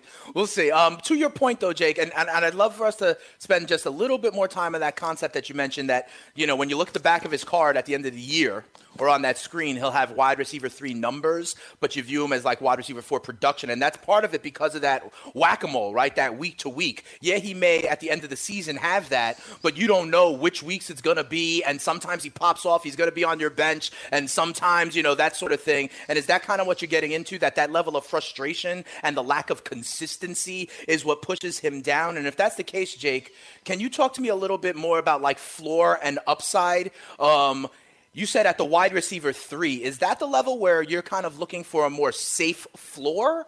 And at what points of your roster might you be looking for more upside or potential? Because I've heard things like that about your first round pick, also, right? You want to draft the the stable, safe, uh, kind of safe stud that you could rely on week to week. Where are those places in the draft where you may be more likely, or on your roster construction, where you may be more likely to take a gamble on some upside, Jake? Because it sounds like wide receiver three is not necessarily that No, place for you. Is- it- there's nowhere specific because Okay. we, uh, you, now you're going back to what I keep saying is you can't give a flat answer. There's not it's, it's not a hey this is what you always do at this type of situation. This is you go out there and depending on what your roster ends up being constructed, then you adjust. If you've already taken somebody like Amari Cooper as your number two, or even your number one, and so you don't want to necessarily pair him with Robbie Anderson because now you're going to have volatility every single week with two of your wide receivers. Mm-hmm. If you've gotten the Crabtree as your three, and another wide receiver like Crabtree as your two, and to try to think of somebody off the top of my like a Marvin Jones, you know, something like that, then you know what? Okay, roll the dice and Robbie Anderson. It really comes down to your roster construction in the first round. No, it's uh, you know, I I have no I don't care which way you go in the first round. If the best value on the best value is on the board, and is you're going to go with Odell Beckham, who is a little bit volatile. He's also got Eli Manning, who might be toast at this point in his career. Is going to be a lot more risky than a Todd Gurley or Ezekiel Elliott or even Kareem Hunt. So it just comes down to where you are in the draft, and then you just have to adjust by what's there. Okay, fair enough. So if I hear you correct, it's not necessarily a specific position or a specific portion of the draft, but what it is is continuously kind of like relative to the rest of the roster that you have on your team. You know what I mean? So like if you have a lot of uh, kind of potential upside guys, then you may need to start think about getting some more stability. If you already in the middle of your draft have a lot of safe or floor guys, then you can take more of a chance to kind of swing for the upside as and that is part of Jake, correct me if I'm wrong, that's part of letting the draft come to you, understanding the kind of stability or risk of your current roster and balancing it out appropriately. Is that more safe to say, Jake? Yeah. All right, Exactly. cool, cool, cool. So you mentioned Odell Beckham as part of this, and uh, so we're gonna move on, Jake, to our team by team previews. We're finishing up the NFC East with the New York Football Giants, a team that, listen, uh, there's a lot of intrigue around uh, on a number of levels. Okay, you know, the return of Odell Beckham. What will Saquon Barkley do? Is Eli Manning toast? Will their offensive line progress at all? Can Evan Engram back up his rookie season? And that's where I want to start, Jake. You know, I've mentioned this before how Evan Engram kind of bucked the trend of the rookie tight ends by being successful in year one. I always make the point that Odell Beckham was not on the field, Sterling Shepard was not on the field for some of that time. They lost Brandon Marshall. It was like Evan Engram, or the other option was like Roger Lewis, who I don't want to be disparaging to because we have had him inside Studio 34 during our NFL draft coverage. But those things are not necessarily the case. Odell's going to get his, Saquon's going to get his. Talk to me, Jake, about what you expect. Here's what I want to say specifically Evan Engram and Sterling Shepard, right? Like, because you know Odell's getting his targets, you know Saquon's going to be a big part of this offense. Who of those two guys do you think is going to. I guess, for lack of a better term, sacrifice the most or see their slice of the pie diminish from, say, the end of last year, where those were like the two most prolific weapons the Giants had. Now you're going to have Odell and Saquon. Who do you think feels the crunch of the slice of the pie more, Shepard or Evan Engram? No one. This is No one. I'm gonna- You think the pie w- w- grows? Yeah, Look, well, look at what Eli did last year: 3,400 yards, 19 touchdowns. It, it- the pie doesn't get bigger than everybody's a Mm-hmm. It's bust got to anyway. get bigger than that, right? If it's not No, that, then it's Buffalo. Then the only two, they're the only two people that are going to have value are Barkley and Odell Beckham. If the pie doesn't get bigger, if Eli Manning is done, if he is down there with Jordy Nelson in the bottom of the ravine after falling off a cliff and hitting every damn rock on the way down, then it's going to be Odell Beckham and Saquon Barkley, and their numbers aren't even probably going to be what people paid for them. If that's how Right. bad Eli Manning's season is, let's be real. So the fact is if Eli Manning bounces back, he doesn't even have to get to the 4,400 yards and 30 plus touchdowns that he did two years in a row. He gets back to 41, 4,200, 28 mm-hmm. touchdowns. Nothing. It's what I said earlier this week and last week. The pie will have gotten bigger. Evan Engram can get less targets, be a little bit more efficient on it, but the targets aren't going to fall off that much where he can put up the same exact numbers he did last year. Sterling Shepard can put up the same exact numbers last year. Maybe he loses a touchdown or two. Th- th- This team can still produce all four of these guys with value, including a new rookie in Saquon Barkley, and be fine. You know, he also doesn't have the numbers that you're talking about for last year is, as you said, it's those are the people. It's going to be no more Roger Lewis. It's going to be no more Brandon Marshall for the first couple games until he got hurt. It's going to be no more Tavarres King and Kalif Raymond and all those are the rest of the pieces that were making up the numbers that were there. Gotcha, gotcha. So it does look like these roles get solidified, and they have four legit weapons, which is you know better than a lot of teams when you talk about Barkley out of the backfield, the two legit wide receivers, and then obviously the tight end as well. Um. Jake, here's my question for you as it relates to Saquon Barkley. I think I've bounced this off you once before, and you you poo-pooed my idea. Um, but if you look at Saquon Barkley, going into the draft, one of the only knocks on him that I saw, the only thing that kind of prevented him from what people think him being like the perfect prospect, is that he seems on film to be one of those guys that tries to break every single run for the big one.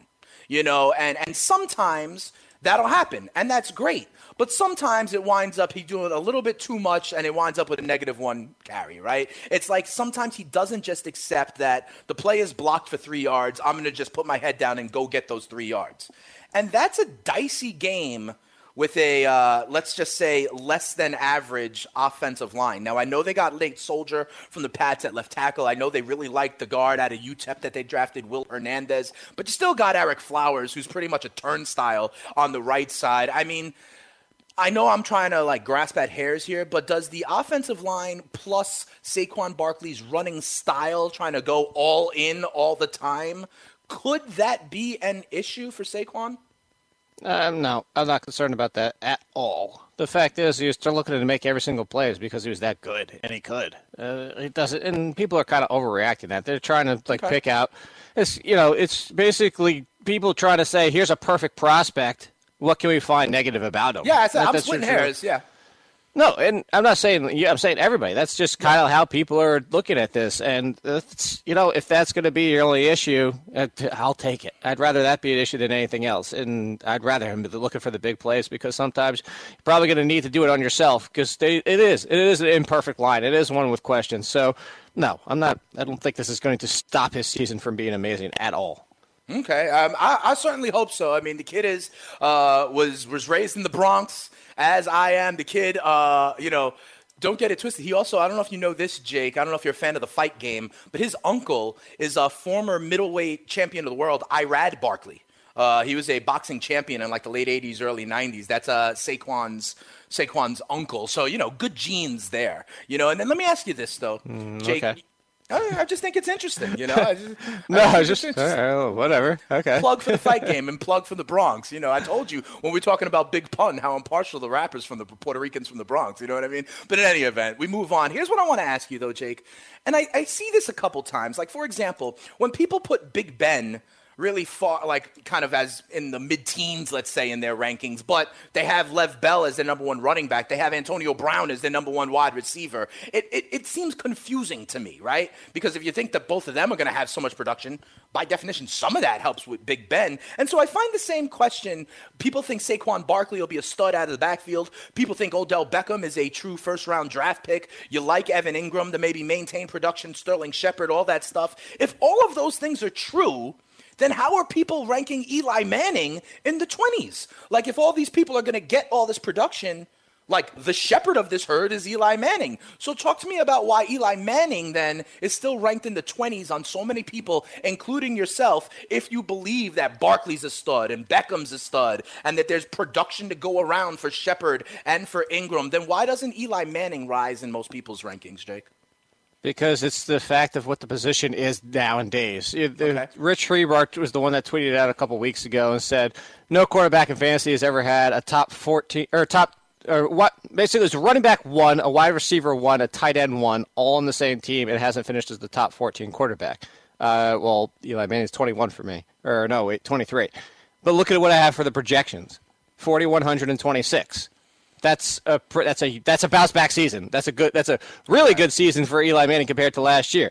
But 4100 to 26 touchdowns doesn't get you jack squat at touchdown or quarterback anymore. That's that's right. kind of the point. This is to compare it to fantasy baseball where we're now saying like 15 home runs. Who cares? Everybody right. gives me 15 home runs.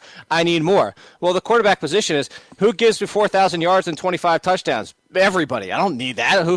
What do you? Do you offer rushing ability? Eli Manning does nothing running the ball. That's the big, you know, that's a big issue right sure. there. You jump up to Dak Prescott above him, who actually has less yardage passing, less touchdowns, but nearly 300 rushing yards and three rushing touchdowns more than makes up for that difference and moves them ahead of him because that's where it is. You rushing yards one for 10 versus one for 25 passing. Touchdowns on the ground, six for rushing versus four for passing. That's just how it comes down to. So Eli Manning is bouncing back as I have him. He has value with those players. All those players are ones at their position. But, you know, again, 4,000 yards and 24, 25 touchdowns is, eh, I could go that, do that in the NFL type of thing. Not that I could. I'm just saying that's kind of this, this, the, right. The, the, the baseline has changed, given the fact that we've evolved into such a passing league. You have a greater percentage of you know NFL quarterbacks hitting what used to be that threshold of say 4,000 yards. And you made a great point, Jake. The same kind of thing about say where home runs are in Major League Baseball, right? It used to be a big deal to have say a middle infielder be able to hit you 20 home runs. Now you know you could uh, you can almost bunt the ball over the wall 20 times, you know, with the launch angle and all that good stuff. So I hear you that the uh, the overall kind of uh, perception or the I think the term is what is it uh someone's window like Occam's window or something like that has been shifted slightly over because of the evolution. yeah, yeah, yeah, yeah. Oh, oh man, you got to you, you got to get these are like um, philosophical theories. But like the entire standard deviations have been shifted a little bit when we talk about the statistics of it all. So that makes relatively speaking Eli can bounce back, can get to say 4200 yards, but that still is not what he used to be um, in the eyes of fantasy football. Jake, here's the other question I want to ask you about the Giants, okay? And I, I, tried to bounce this off Scott last hour as well. You talked about how, you know, Odell could be a one Did you ask him position. about Ockman's window, too, or whatever it was? Uh, I did not. I did not. We did not get into that, but I'll tell you. It's actually Occam's razor and someone else's window. That's- Oh, there you go. So, I, okay, I don't remember what it was a reference to. I've heard the term Occam's razor. Then. Uh, okay, but this other one is someone else's window, some other. But uh, but that's what we're talking about. How like the view of like acceptable responses. Think about this. Who's that peeping in my window? You know yeah, that right? one. Who's that peeping in my window? Yeah, see there you um, go. But yeah, just think about it in terms of the bell curve, Jake. Like the bell curve has shifted for passing yards in the NFL over the last ten years. Make sense? Okay. That's, That's fine. All. And that window is like the one standard deviation from the norm on both sides. With, if you with call Ahmed's that the window, razor or whatever it was. Yeah, yeah, yeah. So that whole window has shifted. Uh, but I digress. Let's get away from that real quick. Um, sure. What I was going to say is, you mentioned that you know Saquon is an RB one. You mentioned that Odell is an RB one, right? And the comparison that we've drawn before, I think, with you and me, is to Le'Veon Bell and Antonio Brown. Now they may not be at the level of Bell and Brown. But here's my question for you, Jake, and we may have to discuss this a little bit more when we come back. But if I acknowledge that Le'Veon Bell and Antonio Brown are the number one running back wide receiver combo in the NFL. And I'm just going to, you know, I'm just going to give us that because, you know, they're both like number one overall potential in some people's rankings. My question is, are Saquon and Odell the second best combo in the NFL? And here's some ones to consider, Jake, before we go to break. You know, you talk about Saquon and Odell Beckham. I think about the, the, the guys in Atlanta Julio Jones, Devonta Freeman. I think about the Chargers, Melvin Gordon and Keenan Allen. I think about the Cardinals, you know, Larry Fitzgerald and David Johnson. I think about the Saints, Michael Thomas, and, you know, your choice, I guess, of Alvin Kamara or Mark Ingram. Maybe Minnesota, your choice again of with Dalvin Cook and then Adam Thielen or Stefon Diggs. I wonder if we throw away Le'Veon Bell and Antonio Brown – are Saquon and Odell the best running back wide receiver tandem in the NFL, or is it one of the other ones that I mentioned, or something else, Jake? What do you think? Mm, on paper, they are. On paper, uh, this is this is you know everything we're projecting. If Saquon Barkley is what we think he is, right. then ab- absolutely. And funnily enough, I have an article. I think it's going to be next week. Is the best fantasy trios. Oh, like ranking, triplets, right? Ranking one to thirty-two. All thirty-two teams, the tri- the trios, the best trio for every team, ranked out. And is the trio, just to clarify, Jake, is running back, wide receiver, and QB, or running no. back, wide receiver, and tight end? No, it's whatever the best trio is. It could be oh, any okay. of the three. It could be so running back, be wide like, receiver, wide receiver. Got you. So it could be like Cook, Cook, Thielen, and Diggs, for example. It could be. Okay, could be. Well, that's interesting. Definitely check that out in the Roto Edge exclusive package. We'll be talking a little bit more about fantasy football. It's the all-in kid and the spitting statistician off and running here. It's Roto Experts in the Morning on the award-winning Fantasy Sports Radio Network.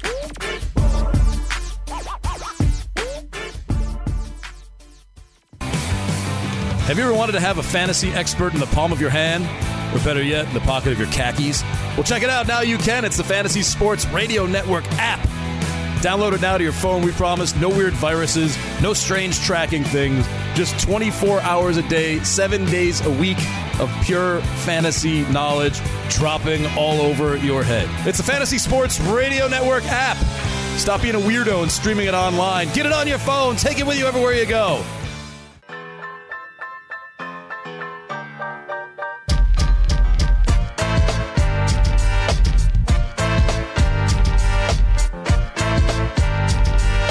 Yeah. Hey, Jake, we were talking about the Fugees a little bit yesterday as we're back here on Roto Experts in the morning on the Fantasy Sports Radio Network. We put the fun in functional sports radio. Jake, when you're a teenager in the Bronx and one of your boys, maybe a little bit older, maybe has a car, one of the things you do to kill some time is you drive around the Bronx and hang out. My boy was named Ralph Hernandez, and when this song came out, it was always like, Boys, you know you better. Watch Ralph, and we used to always say "Watch Ralph" instead of "Watch Out." Uh, just a little bit, bit of insight Okay. into uh, Speeds growing up in the BX. I used all to like the Fugees until I found out about her. Oh, yeah. well, you know, there's, it's interesting. Uh, Lauryn Hill has uh, done a lot of things. Uh, Damian Marley. Let's just put it this way: she doesn't like me. Uh, yeah, she like, by default, she probably likes me more than you, right, Jake? Uh, basically everybody else besides me.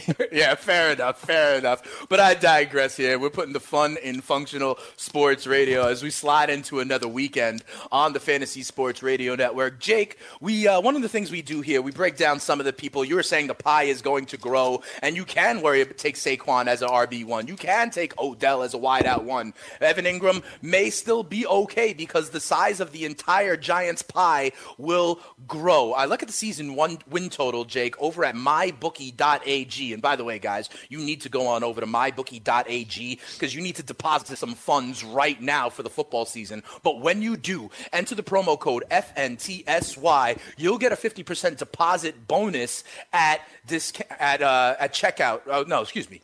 That's you entering all in kid. You get a 50% deposit bonus. You get a 50% deposit bonus at mybookie.ag with the promo code FNTSY. I butchered that read. I apologize, mybookie, but I talk about it all the time anyway. And if you go to mybookie.ag, you will see, Jake, that the Giants season win total is at six and a half. I already told you, I'm staying away from the Eagles over under. I'm staying away from the Washington football teams over under. I'm under on the Cowboys. I am over on the New York football Giants at six and a half. To your point, Jake, bounce back from Eli Manning. Maybe the offensive line gets a little bit better. And then look, listen, Jacksonville. When they draft Leonard Fournette, skyrocketing in their win loss record. Ezekiel Elliott in the top five. The Dallas Cowboys get better. Todd Gurley and the impact he's had on the Rams. I expect Saquon to do the same thing. I mean, the Giants have been toiling with guys like Orleans Darkwa and uh, Shane Vereen, you know, and uh, Wayne Gallman over the last couple of years.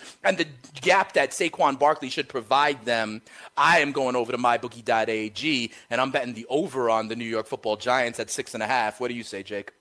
Yeah, uh, I'm bet I'm betting the over too. If I'm betting, I'm. I'll tell you right now, I'm actually staying away from this one. I- Really? Because the yeah, because the difference between those teams, and when you mentioned about the Giants, is the Cowboys had a decent defense at the time. The Giants also have a decent defense, but they had an amazing offensive line, and they still had Dez Bryant in his prime, which is okay. Odell Beckham, and they also had good quarterback play.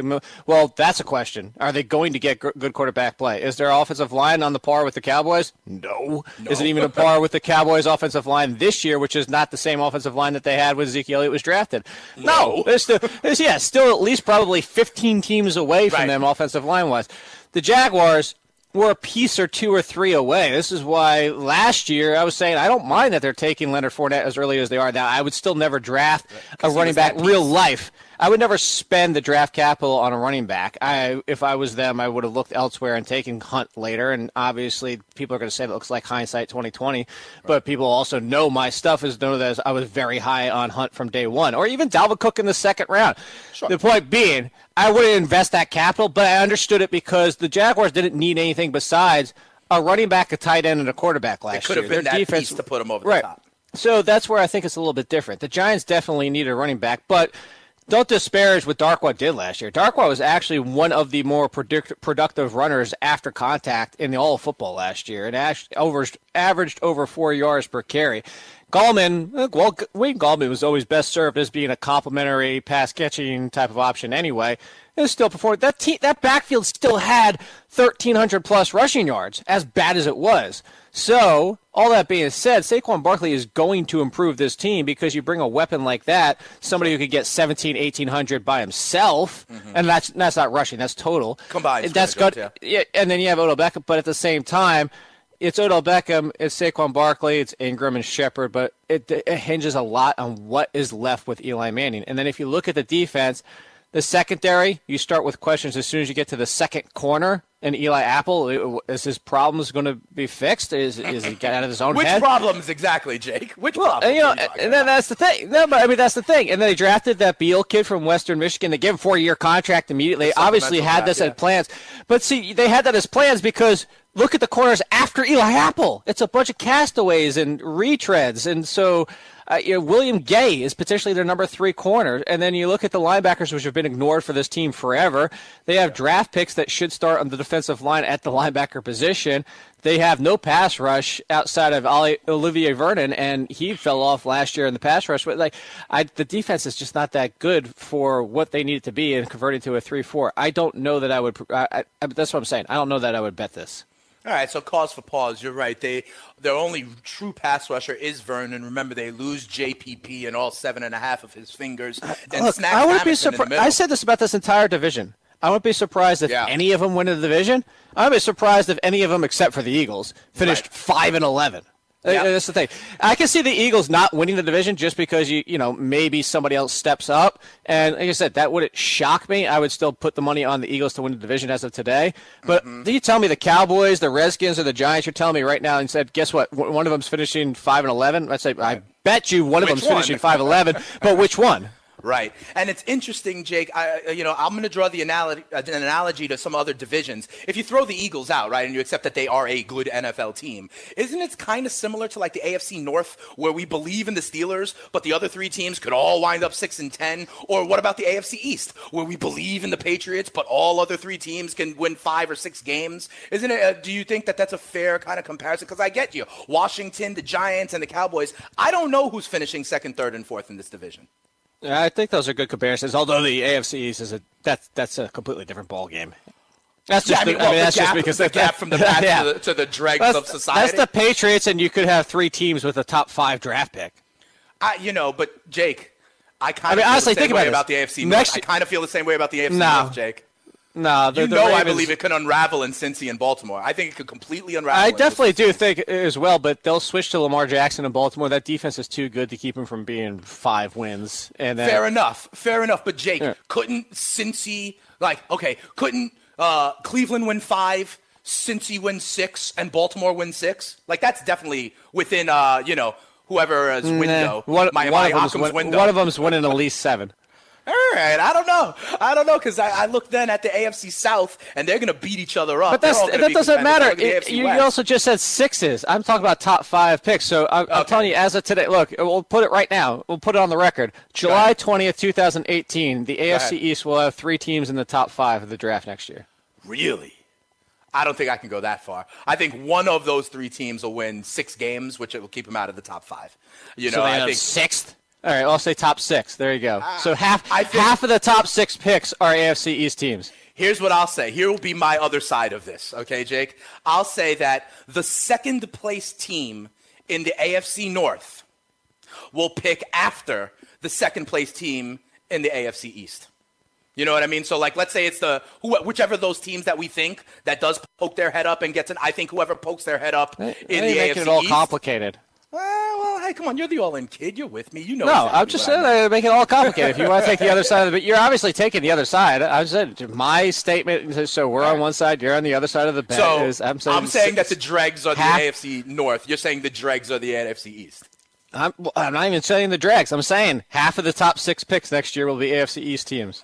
All right, I will take the other side of that one, but we shall see. Jake, um, let me ask you this. Oh no, no, we, we I mentioned that you do believe that, you know, Odell and Barkley could be on paper the second best squad. We do give you our take on the Giants season win totals. Here's what I want to say. Jake, you know I'm a Jets fan, so I definitely wanted to get to this. Darrelle Revis and Revis Island retired this week, and we didn't have a chance to really talk about this. And here's the way I want to flip it. I saw a stat, I retweeted it on my timeline. Follow me at Spittin' Speeds. Jake Darrelle Revis had three games in his career against Terrell Owens, three games in his career against Randy Moss, and three games in his career against Megatron Calvin Johnson. Okay, in those nine games combined, Jake, those three guys in nine games combined against Revis for 21 catches, 191 yards. That's Jake. That's like just over two catches and 20 some odd yards a game for three uh, two current and one obvious Hall of Fame wide receivers putting up that kind of production against Darrelle Revis. In those nine games, those three wide receivers combined for a grand total of two touchdowns, and Darrelle Revis had two interceptions. Darrelle Revis, this side of Deion Sanders, was the greatest cornerback in my lifetime. Jake, uh, what do you think? Uh, was Revis like the best you've seen recently at actually shutting down corners, uh, Revis Island, that sort of thing. And then I just want to spin it forward to like, who's that guy in today's NFL where you got to worry about if you have a wide receiver and they're playing this team that you really got to worry about it? Like, is it Minnesota and Xavier Rhodes? Is it AJ Bouye? No. Is it Patrick Peterson? No. That sort of no. thing. So first a little bit on Revis, and then who, if anybody, are you scared of with your wide receivers? Is it Lattimore? You know that sort of thing. What do you think about the cornerbacks here, Jake? Uh, at his peak, he was. Uh, but the Revis? problem was, yeah, at, at, he fell off that peak really hard and really yeah. fast. But maybe the, like at the three peak, years, maybe. Uh, I think it was even longer than that. I'd say it was okay. a good. I'd say four. I, I, go back and look. I, I don't know. He was a first team All Pro. He was a first team All Pro. I feel like it was like four or five. five yeah. Okay, so there you go. I, th- I, was gonna say I feel like it's been four or five years that he was at his peak where it was that that fearsome, and then he fell off in a big way because he lost a step, and you know that's well, what comes. ACL, Jake. I, I, he lost a step, didn't he? yeah, was, yeah. So, anyway, the case being is, yeah, absolutely. You you didn't want to face Darrelle Revis, and you mentioned the names against them. There were some people that put up a game or two, but it was rare. And that's the. And then I'm reminded all the names. T.Y. Hilton, one catch for one yard in the playoffs against him. One yeah, year too. I mean, that, that's fair. I mean, do you want to keep going on about him, or do you want to let me answer? The no, question? go ahead. Tell me, tell me who okay. you think are the guys maybe now it's not the guys. I've already okay. said no to everybody you said. There's only one person. It's Jalen Ramsey. It's not even a question. Hmm. Jalen Ramsey is top five player in the NFL. Not top five corner, not top five defensive player, not top five, wow. top five player in the NFL. If you gave me five people to start a team with, Jalen Ramsey is going to be one of those five. Jalen Ramsey is Darrelle Revis in the fact that you do not want to see Jalen Ramsey on your schedule because Jalen Ramsey means you're toast. You're done for the day. And that's what basically Darrelle Revis did, and that's what Jalen Ramsey is doing now. Uh, I was exceptionally high on him coming out, just like a lot of people were. I wanted Absolutely. the Giants to take him. I wanted them to. Did I think he was going to be this good? No. Even as excited and good as I thought he was, I did not think he was going to be this good. Because some people forget they were joking around, not joking around. It was kind of tongue in cheek of trying to get him to play two way because of right. how good he was and all his ability. So you remember, people forgot that about him as people were making that rumor when he came. Like, oh, remember um, uh, Deion Sanders, as you just said. You know, maybe we can get him. You know, there's a couple trick plays. Maybe we can get him on offense here and there. But that's because of how talented he was. There were some people. I just, I think I saw it. It was either this week or last week. Louis Riddick was talking about that. He was a little bit off of him. He was one of the people that was cooler on him than anybody else.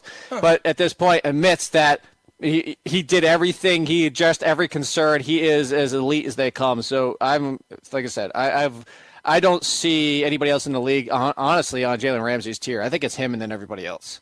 Fair enough. And, you know, I will also add this. I maybe not on his tier, but don't sleep on AJ Bouye as a as a top end corner either. Also in Jacksonville. You know, he had a great season with Houston, then signs oh, in no Jacksonville question. and has backed it up. So I say that to mean, okay, you say Ramsey and Ramsey and Bouye may be like one of the best combos. I know there's a great combo. Not in one Minnesota. of. That is the best. Well, that's there's a great combo. I mean, what about what about say Verrett and Hayward in the no, Clippers? No, no, no, no. Okay, this, the Clippers. Excuse no. me, right? The Chargers.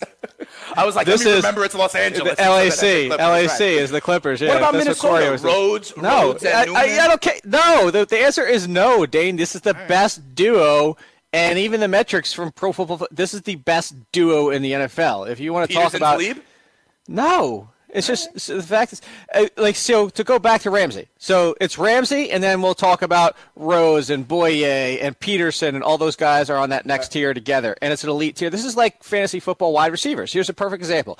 This is like the Antonio Brown, and then the other ones, you, Odell Beckham, else. DeAndre Hopkins. And it's not that big of a gap. It's just we know Antonio Brown is his own tier. tier. This is the same thing. It's Jalen Ramsey, and then everybody else is close they're just on their own tier. And when you're talking about the fact that you have the person in his own tier, this would be like taking Antonio Brown and adding Mike Evans to him because AJ Bouye is on that next tier. So that's why it's the best duo in football. So then talk to me about this, Jake. Talk to me about like in season long, right? In season long formats, let's say you, you got T.Y. Hilton and that week when they're playing Jacksonville or other like how much does that impact your view of the wide receiver going up against Jacksonville that week? And I mentioned T.Y. Hilton because they're in the same division, right? And like you're not sitting T.Y. Hilton from his like high end wide receiver too, or are you? I guess so. That's my question. Like, how much of an impact does this have? How much are you willing to go on a week to week basis? Are you really taking your wide receiver four on your roster and starting him over T.Y. Hilton when they face the Jags? Like, how much of an impact does this have, Jake? It comes out. Well, this is why I do projections. It comes down to it. You just got to project out the opportunity there and what will likely be the targets lost and what is Hilton's catch rate and yardage. And so it's it's a distinct possibility you might be sitting T.Y. Hilton for somebody else that week. Wow. Um, so there you have it. Like that's really how important this is. And is it only Jacksonville, Jake, or do you do this? Do you also do this with the other guys we were talking about? You know, if it's Peterson or Rhodes or let's say Marshon Lattimore, are you doing some anything similar if they're facing the Saints? Are you doing anything similar if they're facing the Chargers no, because and Verrett, or is it only Jacksonville? It may be the Chargers, but that would I, it wouldn't be a Hilton. It's only the Jacksonville because you have somebody else that's elite with them on the other side as well. You're not. okay. You're just not getting away from it. Got you on both sides. So you're going to try to attack, say, Jason Verrett. You're going to uh, try to attack Mike Hughes, Terrence Newman, whoever it is in Minnesota. You're going to try to right. attack Marcus Peters with the Rams, let's say. Interesting, but definitely something to consider when you think about your wide receivers going into fantasy football. Jake, have a great weekend, man. The number one accuracy ranker in the business. We'll talk again on Monday, continuing to put the fun in functional sports radio. Carton and friends up next. This has been another edition of RotoExperts in the Morning. Have a great weekend, Jake thank you